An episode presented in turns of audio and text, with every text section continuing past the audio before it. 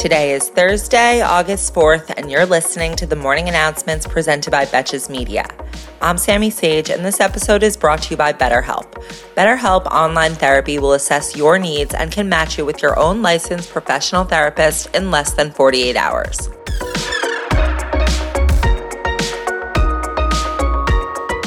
We're starting today with some analysis of the primary election results from Tuesday.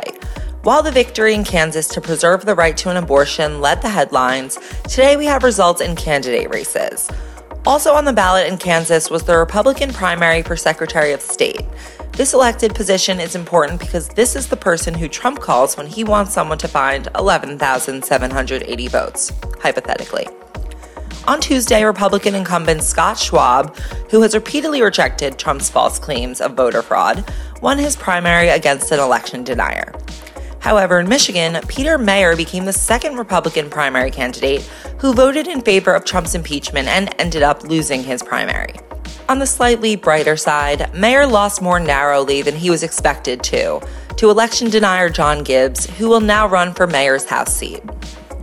In the Michigan governor's race, MAGA candidate Tudor Dixon won the Republican primary and will compete against Gretchen Whitmer in what will be a competitive race for the governorship.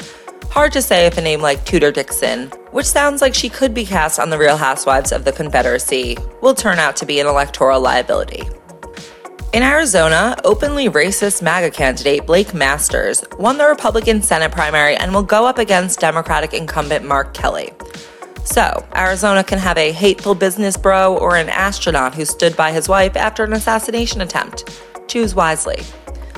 In the state government races, January 6th witness Rusty Bowers lost the Republican primary for State House Speaker of Arizona, and the Republican nominee for Secretary of State will be Mark Finchem, a casual member of the Oath Keepers militia. I think if you're out here joining a baby army group as a hobby instead of, maybe volunteering in the actual army, you missed the boat on serving your country. And in quite a shocking story from yesterday, Congresswoman from Indiana Jackie Walorski was killed in a two-car collision. Walorski has been a representative since 2013 and was slated to defend her congressional seat in November against Democrat Paul Sturry.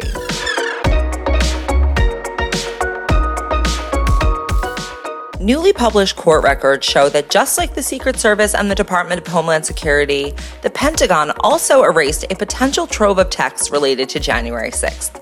These deleted texts are specifically those on the phones of senior Defense Department and Army officials, who were the individuals responsible for mobilizing the National Guard to respond to the insurrection. One of these individuals was Acting Secretary of Defense Christopher Miller, who Trump appointed after he lost the election in November and then fired Mark Esper. There were 14 formal requests made to send in the National Guard on January 6th before they were finally deployed. According to court filings, the erasure of these texts was done in keeping with Defense Department and Army policy for departing employees. Regardless of the fact that the January 6th committee has asked Pentagon leaders to preserve all communication related to the insurrection. And also, one might just think, perhaps I should keep a record of the coup. Maybe whoever figured out how to permanently delete government records can please start mass deleting nudes in the cloud to protect against revenge porn.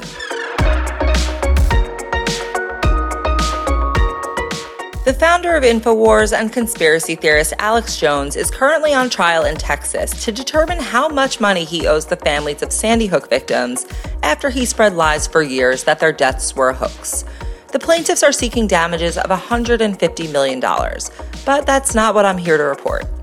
I'm here to report that during the trial yesterday, it was revealed that Alex Jones' own lawyer accidentally sent the opposing counsel, the lawyers of the Sandy Hook parents, the entire contents of Alex Jones' phone, including his hidden financial statements and medical records. The lawyers for the Sandy Hook parents even let Jones' lawyer know that they had received this, so that they could retract them or claim them as privileged. But when they received no response from Jones' team, they essentially watched Jones commit perjury with easily provable lies now that they had his phone records. And the cherry on top of this story is that the January 6th committee is now preparing to subpoena these text messages, which may prove to be interesting given that Jones has already been featured in committee hearings due to his close ties with Oath Keepers leader Stuart Rhodes. These people are simply not smart enough to corrupt this hard. We can only hope that these Jones texts prove to be the Anthony Weiner's laptop of 2022.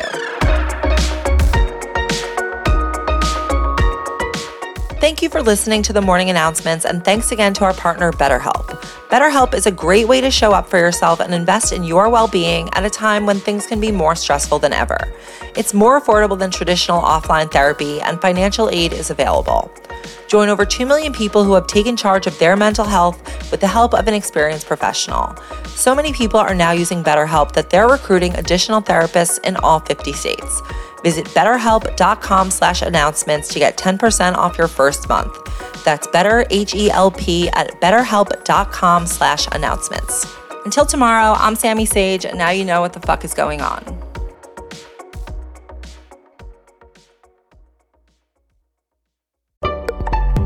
Betches.